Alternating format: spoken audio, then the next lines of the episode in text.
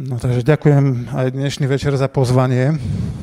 Je to druhýkrát tento rok, keď môžem takto pred vami stať a možno keď som prvýkrát mal prísť, tak skôr som zažíval také obavy nie za to, že by som sa vás bál, ale rozmýšľal som o tom, že, že ako to na tej mládeži vyzerá, že či je to tak ako za mojich čias, keď som mal toľko rokov približne ako vy.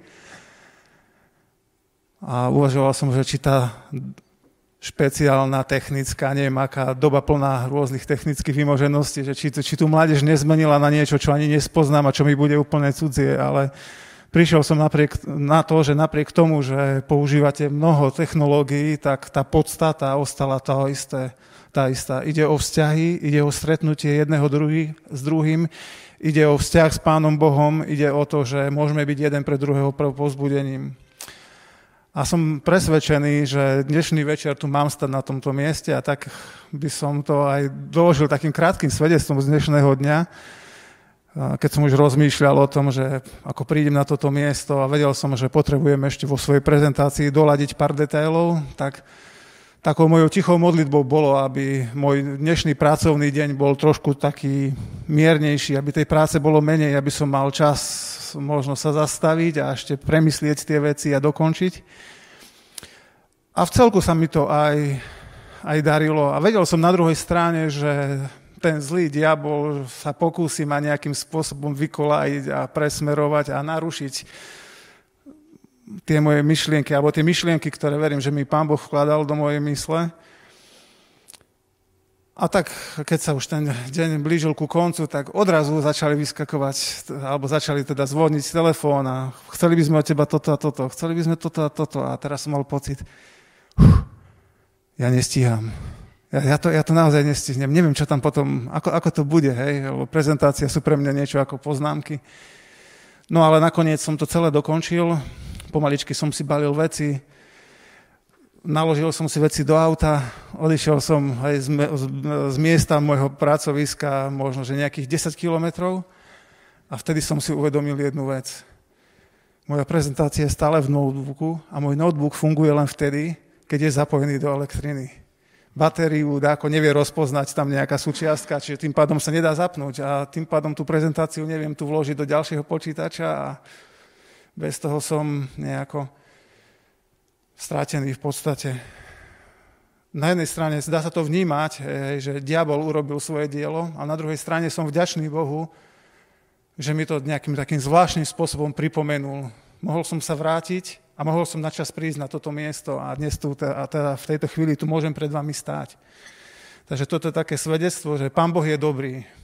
A ak sa rozhodol, že ma tu chce mať a že chce cez mňa niečo povedať, tak aj tento technický problém vyriešil prekonal moju zabudlivosť a pripomenul mi to, na čo som ja úplne, úplne zabudol. Poprosím ťa, Kirill, môžeš tam dať prvý slajd, no teraz budem mať dve ruky trošičku aj zamestnané, viac ako. Čiže dnes by sme mali hovoriť, alebo už ste začali hovoriť o nejakom takom termíne nový rod v Kristovi. A s týmto termínom alebo s týmto pojmom súvisí aj niečo špecifické, o čom by som dnes s vami chcel hovoriť, a to je akýsi nový jazyk. A ten nový jazyk je v podstate akýmsi dôkazom, že ste niečím novým v Kristovi. Čiže ak sa sami seba opýtate, že som naozaj súčasťou nového rodu v Kristovi, tak si potrebujete dať odpoveď alebo potrebujete určité také nejaké dôkazy alebo nejaké znaky. Jedným z tých znakov je aj nový jazyk. E, o tejto téme nebudem hovoriť preto, že som nejakým odborníkom alebo dokonalým v tejto oblasti, ale práve preto, že som si uvedomoval, keď mi Filip dal možnosť vybrať si z niekoľkých tém, že potrebujem v tejto oblasti porásť a že Pán Boh ma v tejto oblasti chce niečo naučiť. Ehm, nechcem veľa rozprávať o samotnom tom pojme Nový rod v Kristovi, ale predsa by som možno, že dve, tri myšlienočky.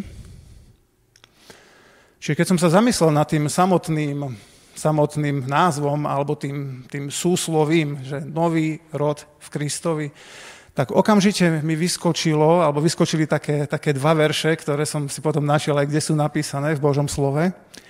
A zastavil by som sa pri tom slove nový. Hej, v 2. Korintianom 15, okrem iného, že ak sme v Kristovi, sme novým stvorením, sa hovorí, že nejaké staré veci pominuli, teda skončili, už nie sú a nastali nové. Či to slovo nový naozaj rozumiem tomu tak, že niečo staré muselo odísť, muselo skončiť. A pre nás začal nový spôsob života. Samozrejme rozumiem aj tomu z vlastnej skúsenosti, že je oveľa prirodzenejšie, pokiaľ nás niečo vyruší v našich životoch, pokiaľ príde niečo ťažké, vrátiť sa k tomu starému, pretože to je niečo, čo máme už dlhodobo zažité, čomu lepšie rozumieme ako tomu novému, čo je pre nás také bezpečnejšie, niečo známe. Ale cieľom je, aby sme žili novým spôsobom v Kristovi. To prostredné slovíčko, to rod, znamená, že niečo sa muselo narodiť. A keď sa niečo narodí, zvykne to byť malé a slabé. To znamená, že to malé a slabé potrebuje vyrásť, potrebuje dospieť a potrebuje takisto aj zmocnieť. A tá tretia vec je v Kristovi znamená to, že ak ste odovzdali svoj život Kristovi, už ten život, to nie je váš život. Ten, kto tomu životu vládne, už nie ste vy sami, ale je to Pán Ježiš Kristus, ktorý je tým najlepším pánom. A v tom druhom verši, alebo v dvoch veršoch zo zjavenia z 5. kapitoly, tam je vlastne také uistenie, alebo ubezpečenie, alebo pozbudenie, že Pán Ježiš je vládcom, alebo môže byť pánom každého jedného života z nás. Píše sa tam, že prišiel, aby vykúpil ľudí z každého jazyka a z každého národa. A ono sa samozrejme tam píše o tom, že prišiel zachrániť, alebo môže zachrániť akéhokoľvek človeka na tejto planéte, ale v tej istej chvíli, keď zachraňuje človeka ako celok, som presvedčený, že platí aj to, že zachraňuje môj alebo tvoj jazyk. No tu je pár obrázkov. Keď sa, keby som vás tak sa opýtal, toto sú také moje predstavy alebo veci, ktoré mi napadli, keď som, keď som si povedal slovo jazyk. Neviem, napadne vám ešte niečo iné okrem svokrienho jazyka, potom jazyka nejakého plamenia, ohňa, jazyka na to pánke, jazyčka váh, jazyka ako nejakej reči, hej, cudzej, hej, ktorú sa učíme. Neviem, či ešte niečo vám napadne. Skúste ono to ani nie je dôležité, ale na, tom, na týchto rôznych príkladoch alebo významoch toho slova jazyk, alebo to, čo nám napadlo, som si uvedomil, že každý jeden z týchto jazykov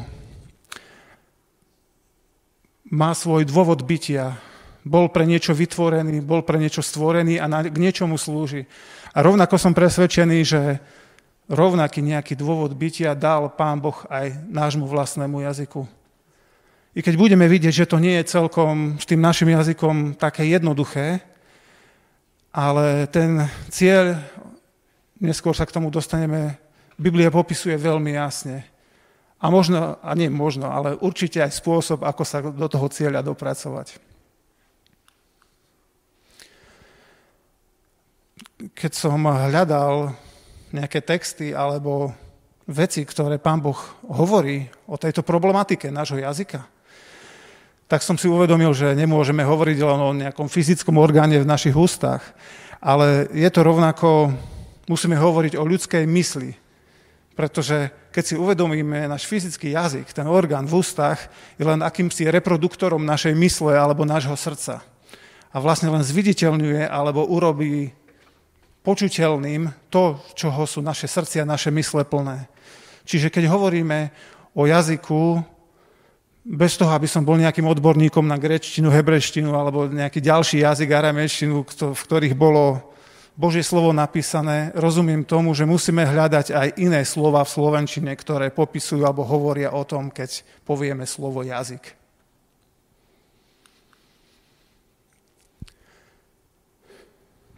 No a keď sa pozrieme priamo na to, čo, čo Biblia hovorí o jazyku, jeden z, z, takých, z takých najkomplexnejších textov, ktoré som našiel, tak je zapísaný v Jakubovi v 3. kapitole. Niekde, možno je to úryvok toho textu, lebo je tých, je tých veršov viacej, ktoré hovoria jazyku od nejakého 5. po 12. verš. A tam sa píšu naozaj vážne veci. Jazyk je len akýsi malý úd, ale honosí sa veľkými vecami. Náš jazyk je len ako, ako malý oheň, malý plamienok ohňa, ale dokáže zapáliť veľkú horu. Je ako oheň, je ako úd, ktorý je plný smrtiaceho jedu. Dokáže naozaj, je to nepokojné zlo, ktoré je ovplyvňované tým zlým, dokonca je tam použité slovo peklom. Ďalej tu sa tu dočítame v tomto texte, že ľudia dokázali skrotiť tie najrôznejšie stvorenia na tejto planete, ale svoj vlastný jazyk ani jeden z nás ľudí skrotiť nedokáže. A tento istý jazyk, aj sa v tomto texte píše, je to pravdou od nás, keď trošičku sme k sebe úprimní, dokáže na jednej strane chváliť nášho Boha a na druhej strane dokáže zlorečiť človeku, ktorý je stvorený na Boží obraz. Teraz som poprosil jedného z vás, aby prečítal niekoľko veršov, takže prvé štyri verše, prosím ťa, Noemka, prečítaj nám. Smrť a život sú v područí jazyka, tí, čo ho milujú, najedia sa jeho plodov. To je príslovie 18.21. Potom príslovie 12.18. Kto bezohľadne rozpráva, ako by bodal mečom. Príslovie 15.4. Ušľachtilá reč je stromom života, falošná však zraňuje ducha. A nakoniec Žalm 140.12. Ohovárač nech neobstojí v krajine, násilníka nech postihne nešťastie, aby padol. Ďakujem. No, v tejto skupine veršov, okrem tých takých iných vecí, e, tieto verše majú spoločnú jednu takú vec. Popisujú jazyk, ktorý je pod kontrolou človeka. Ak môj jazyk ostane len pod mojou vlastnou kontrolou, musím počítať s tým, že niekedy môj jazyk vyzerá tak, ako keby som okolo seba bodal mečom a pokúšal sa ubližiť ľuďom okolo seba. Musím si uvedomiť, že ten istý jazyk, ale v podstate to sme čítali už v tom predošlej skupine veršov, v rukách jazyka je smrť aj život. Niečo podobné, ako vidíte na tom jednom obrázku, hej, jedna polovica je naozaj symbolizuje tú smrť a druhá polovica život. Čiže vidno tam určitý, určitý taký zápas pri používaní nášho jazyka. Na čo ho vlastne použijem? Falošná reč zraňuje ľudí. A Biblia aj veľmi jasne hovorí o tom, že človek, ktorý zlým spôsobom používa svoj jazyk, nakoniec neobstojí, padne, neobstojí v tomto živote.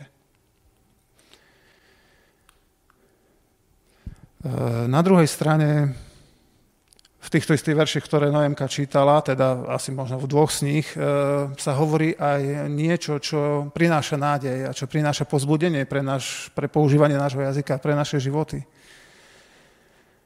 A to je to, že jazyk múdrych môže byť ako dobrý liek. Alebo na inom mieste, že jazyk spravodlivého je čisté alebo, do, alebo dokonalé striebro. Čiže je to niečo dokonalé, čisté, niečo, čo je použiteľné a čo je veľmi vzácne. Dokonca, že už, už, ušlachtilá reč e, je prirovnaná k stromu života. A takisto potom v prísloví 25.15 e, sa hovorí o tom, že trpezlivou rečou môžeme presvedčiť aj vládcu a me, meký jazyk dokáže polámať kosti. Je to trošku možno takým básnickým jazykom napísané, ale vlastne znamená to to, že naozaj to vľudnou rečou veľakrát dokážeme alebo môžeme, môžeme spôsobiť oveľa viacej ako nejakým drzým rozprávaním alebo nejakou aroganciou alebo namyslenou rečou.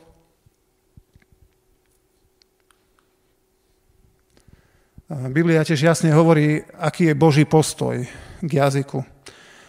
V prísloví v 6. kapitole, keď čítame tie verše od 16. po 19. verš, tak sa tam píše, že je 6 vecí, ktoré hospodin alebo Boh nenávidí a 7, ktoré sú pre neho ohavnosťou. A jednou z tých vecí, ktoré som tam červeným vyznačil, je e, falošný jazyk. Ale keď čítame aj tie ďalšie veci, pyšné oči, ruky, ktoré prelievajú nevinnú krv, srdce, ktoré snuje zlé zámery, nohy, čo rýchlo utekajú za zlým a nenavidí toho, kto je falošný svedok, alebo ten, ktorý robí rozbroje medzi bratmi, alebo dodáme sestrami. Myslím si, že všetky tie veci nejakým, nejakým zvláštnym spôsobom súvisia s tým, o čom dnes hovoríme, o jazyku. A pretože, ako sme tie rôzne verše čítali, vidíme, že s tým našim jazykom to nie je také jednoduché. Hej. Vidím, vnímame ten zápas, ten rozpor, ten... Snažíme sa prikloniť na tú správnu stranu a ťaha nás to k tej úplne opačnej, v tej najnevhodnejšej chvíli, napriek tomu, že veľmi túžime hej, potom ho používať správnym spôsobom. A pretože je to naozaj vážna, dôležitá téma, aj vďaka tomu to môžeme rozpoznať, že ak sa v Biblii o niečom viac alebo veľmi veľa hovorí, znamená, že je to veľmi dôležité. Pán Boh to takýmto spôsobom dal zapísať a chce nám to zdôrazniť a pripomínať. A tak v Biblii my nachádzame aj niekoľko víziev, hej, ktoré som našiel pre náš jazyk, pre náš spôsob rozmýšľania, pre nás spôsob komunikácie, pre nás spôsob celkovo života. Prvá výzva, máme si strážiť svoj jazyk, zdržať sa od zlého, chrániť si svoj jazyk pred nejakými takými klamnými rečami. V Kološanom 4. kapitole 6. verši zase čítame, že naša reč má byť ľúbezná, spríjemnená soľou, a v liste Efežanom 4. kapitole 29. verši zase môžeme čítať o tom, že z našich úst by nemalo vychádzať žiadne zlé slovo. Už čokoľvek si pod tým zlé predstavíme. Ale malo vychádzať len dobré, ktoré je vhodné alebo dobré na budovanie. A takisto slovo, ktoré by tým, ktorí ho počujú, malo priniesť milosť. Tak toto sú také, také výzvy, alebo možno aj ciele pre, pre náš jazyk a pre používanie nášho jazyka, pre našu reč, pre to, ako spolu jeden s druhým rozprávame. No a keď sme toto všetko počuli, že náš jazyk dokáže byť ako, ako, ako vražedná strela, ako nebezpečná zbraň a na druhej strane môže priniesť milosť, môže priniesť evanielium, môže priniesť Božiu lásku a ďalšie dobré veci, ktoré nám náš dobrý Boh dáva.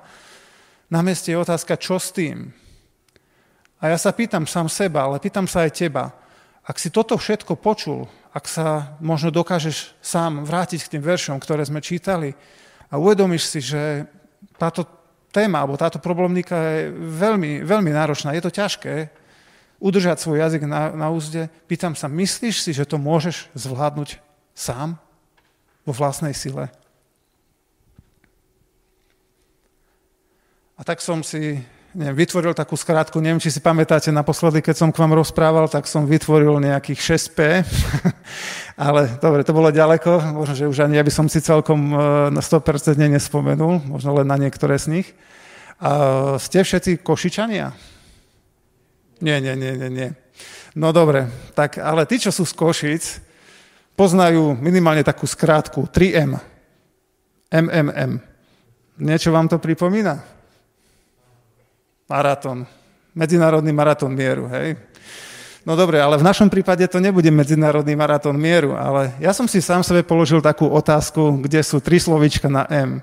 A tá otázka znie, aj tam je napísaná, čo s tým môžem, mám a musím urobiť. Na tú, na, tú, na tú prvú časť otázky, čo s tým môžem urobiť, nám odpoveda už verš, ktorý sme čítali. Ľudia skrotili všelijaké zvery, ale svoj vlastný jazyk skrotiť nedokážu. Čiže čo s tým môžeš urobiť vo vlastnej sile? Odpoveď jednoduchá. Nič. Nedokážeš to. Znie to veľmi tak negatívne a depresívne, ale nechcem, aby si tu skončil. Chcem, aby ste spolu a chcem aj ja o tom rozmýšľať takým spôsobom, že, že je tu Boh, ktorý s tým môže urobiť. A to, čo s tým musíš a to, čo s tým máš urobiť, je to, že musíš sa vzdať svojich vlastných riešení. Prijať tie Božie riešenia a dovoliť tak ako iné oblasti z tvojho života Pán Boh nejakým spôsobom premienial. Neviem, keď čítame v Biblii o rôznych zázrakoch, čítame tam o ľuďoch, ktorí boli slepí, ktorí boli hluchí, ktorí boli posadnutí démonmi. A Pán Boh aj v týchto situáciách vedel konať a vedel to zmeniť to zlé na niečo dobré. Verím, že Pán Boh dokáže zmeniť aj môj, aj tvoj jazyk na to, aby bol použitý na tie dobré veci, aby sa vzdal tých zlých. Niekedy tie ľudské riešenia vyzerajú ako keď sa snažíš výsť z nejakého neznámeho priestoru s pokazenou baterkou. Smiešne, nie? Ako mi môže pokaziť, ako mi môže pomôcť nejaká pokazená baterka. Neviem, či ste videli taký nejaký film, kde bol niekto v nejakej jaskyni a e, teraz odrazu mu zasla baterka, on začal tak nejako s ňou klepať, potom na 5 sekúnd naskočila, potom opäť zhasla a veľa mu to nepomohlo.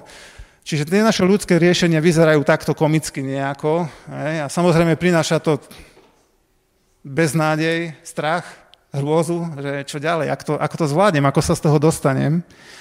Ale ak sa zameráš na akési, svetlo pred, pred tebou, alebo v tom duchovnom nejakom ponímaní na toho, kto hovorí o sám o sebe, že ja som svetlo svetla, teda na pána Ježiša, tak a dokonca dovolíš mu, aby prišiel do tvojho života a spoznáš ho, tak uvidíš, že toto svetlo, ktoré absolútne nemáme vo svojej moci, je tým stálym a nemenným zdrojom svetla, ktorý, ktoré nakoniec prinesie nádej, milosť, evanílium a samotný život pre teba.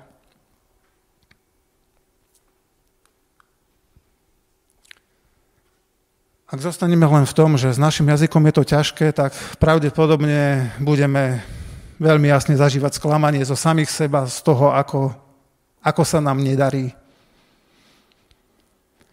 Ale v tejto chvíli ťa chcem pozbudiť veršom z 139.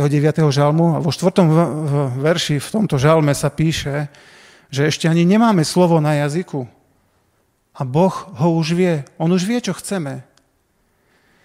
E, možno, že tento text hovorí trošku o niečom inom v kontexte celého žalmu, ale v tej chvíli, keď som to nejako čítal v kontexte tej témy, o ktorej dneska hovoríme, tak e, som v podstate vyrozumel, alebo prijal sám pre seba to, že Boh ťa pozná.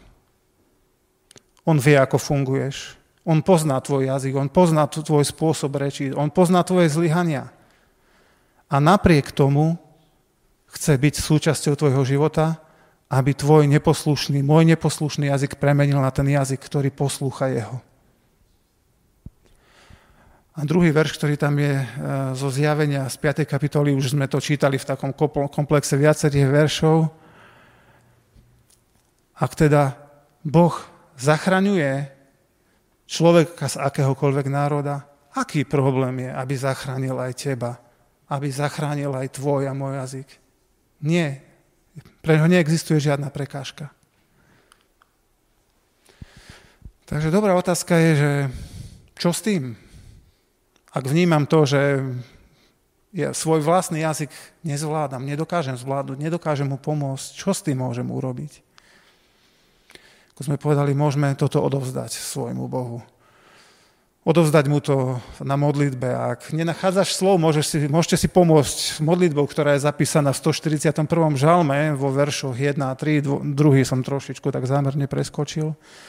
Tam sa píše, hospodine, volám na teba, ponahľaj sa mi na pomoc, počú môj hlas, keď volám k tebe. Postav, hospodine, stráž k mojim ústam. Stráž k dveriam mojich pier. Verím aj na základe tejto modlitby, ktorú môžeme nachádzať v Božom slove, že aj túto oblasť môžeme prinášať pred Božiu tvár, prinášať na modlitbách preto, aby došlo k tej zmene, ktorú tak veľmi potrebujeme.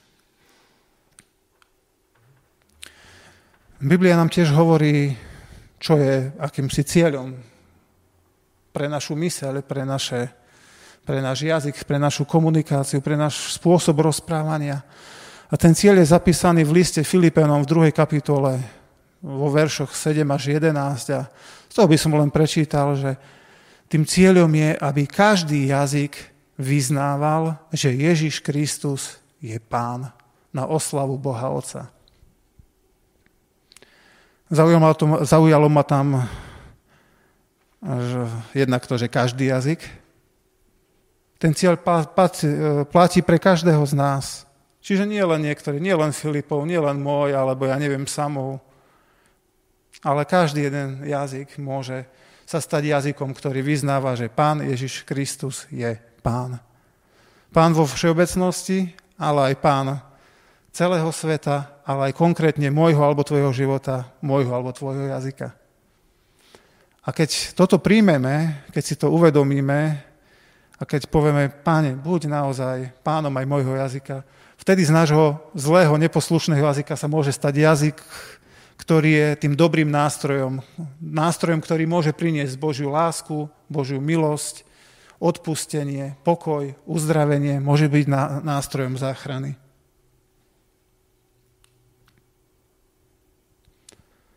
Samozrejme, Pán Boh nás nenecháva v tomto samých. On túži byť neustále v našej blízkosti. Otázka je, či my túžime byť v jeho blízkosti. Aby sa táto zmena v našom živote mohla udiať, naozaj potrebujeme byť neustále tesne blízko Neho. Sledovať mnohé veci, čo On robí, napodobňovať tak, ako to robil aj Pán Ježiš, keď kráčal po tejto zemi a to, to čo môžeme sa dozvedať z Jeho slova.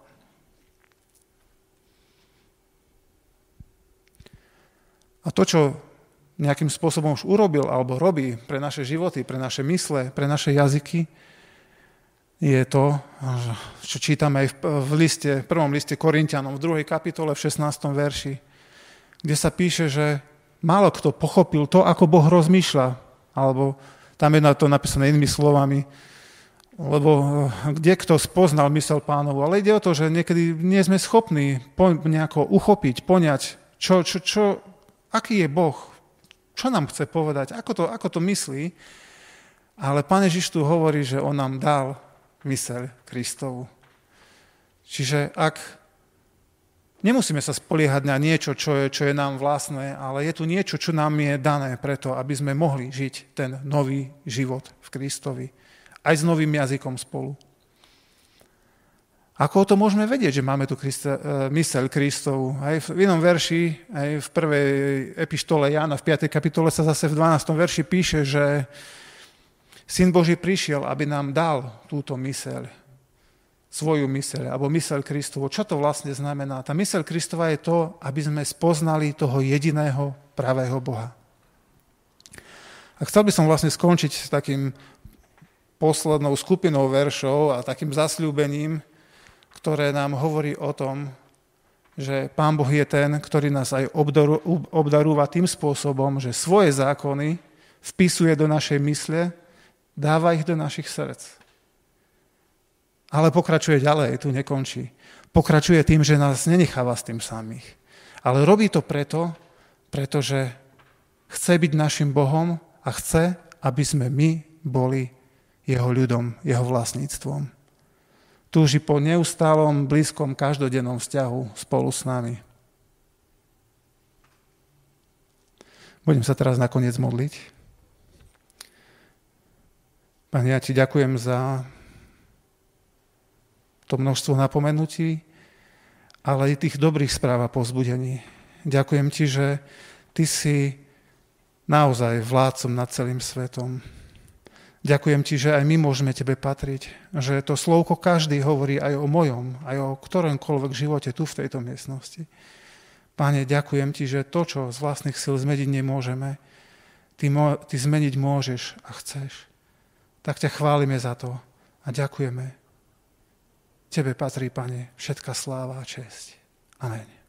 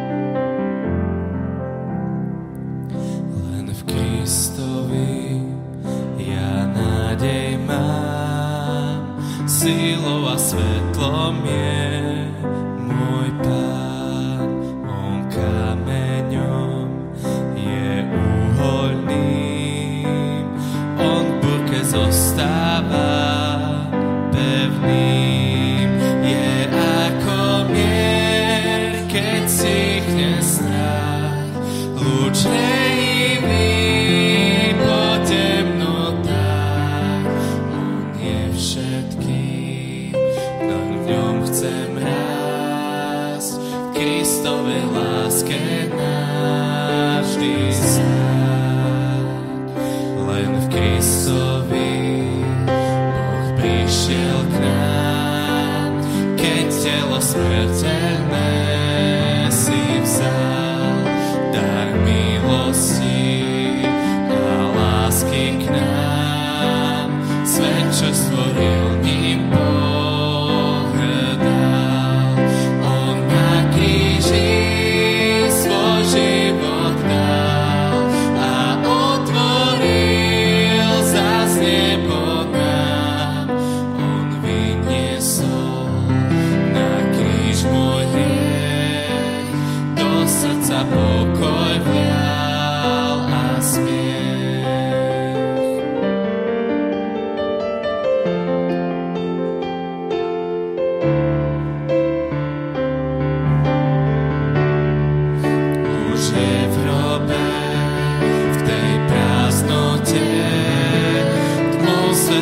the